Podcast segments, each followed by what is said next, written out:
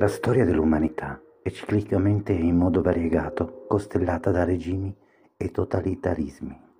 L'Inquisizione, la caccia alle streghe, il colonialismo, il nazismo tedesco, il fascismo italiano, il comunismo sovietico, eccetera.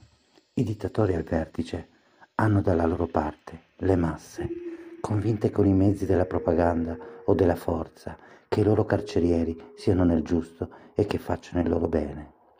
Tra le definizioni di totalitarismo su Wikipedia è scritto un'imposizione di un'ideologia ufficiale, completo controllo della comunicazione e dell'informazione. La massa è istruita a dovere nel supportare l'ideologia dominante come la più grande verità assoluta. Ogni tentativo di visione differente è giudicato dal sistema ed etichettato come follia. Paura e senso di colpa sono le armi micidiali della propaganda.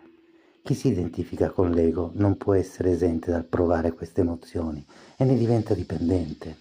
Lavorare su di sé e sul proprio mondo interiore può essere utile per affrontare questi tempi. Staccarsi dalle emozioni di paura e senso di colpa per rendersi liberi dalle proprie ombre.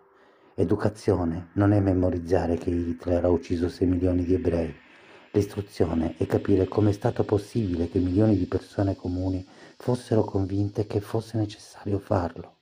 L'istruzione è anche imparare a riconoscere i segni della storia se si ripete.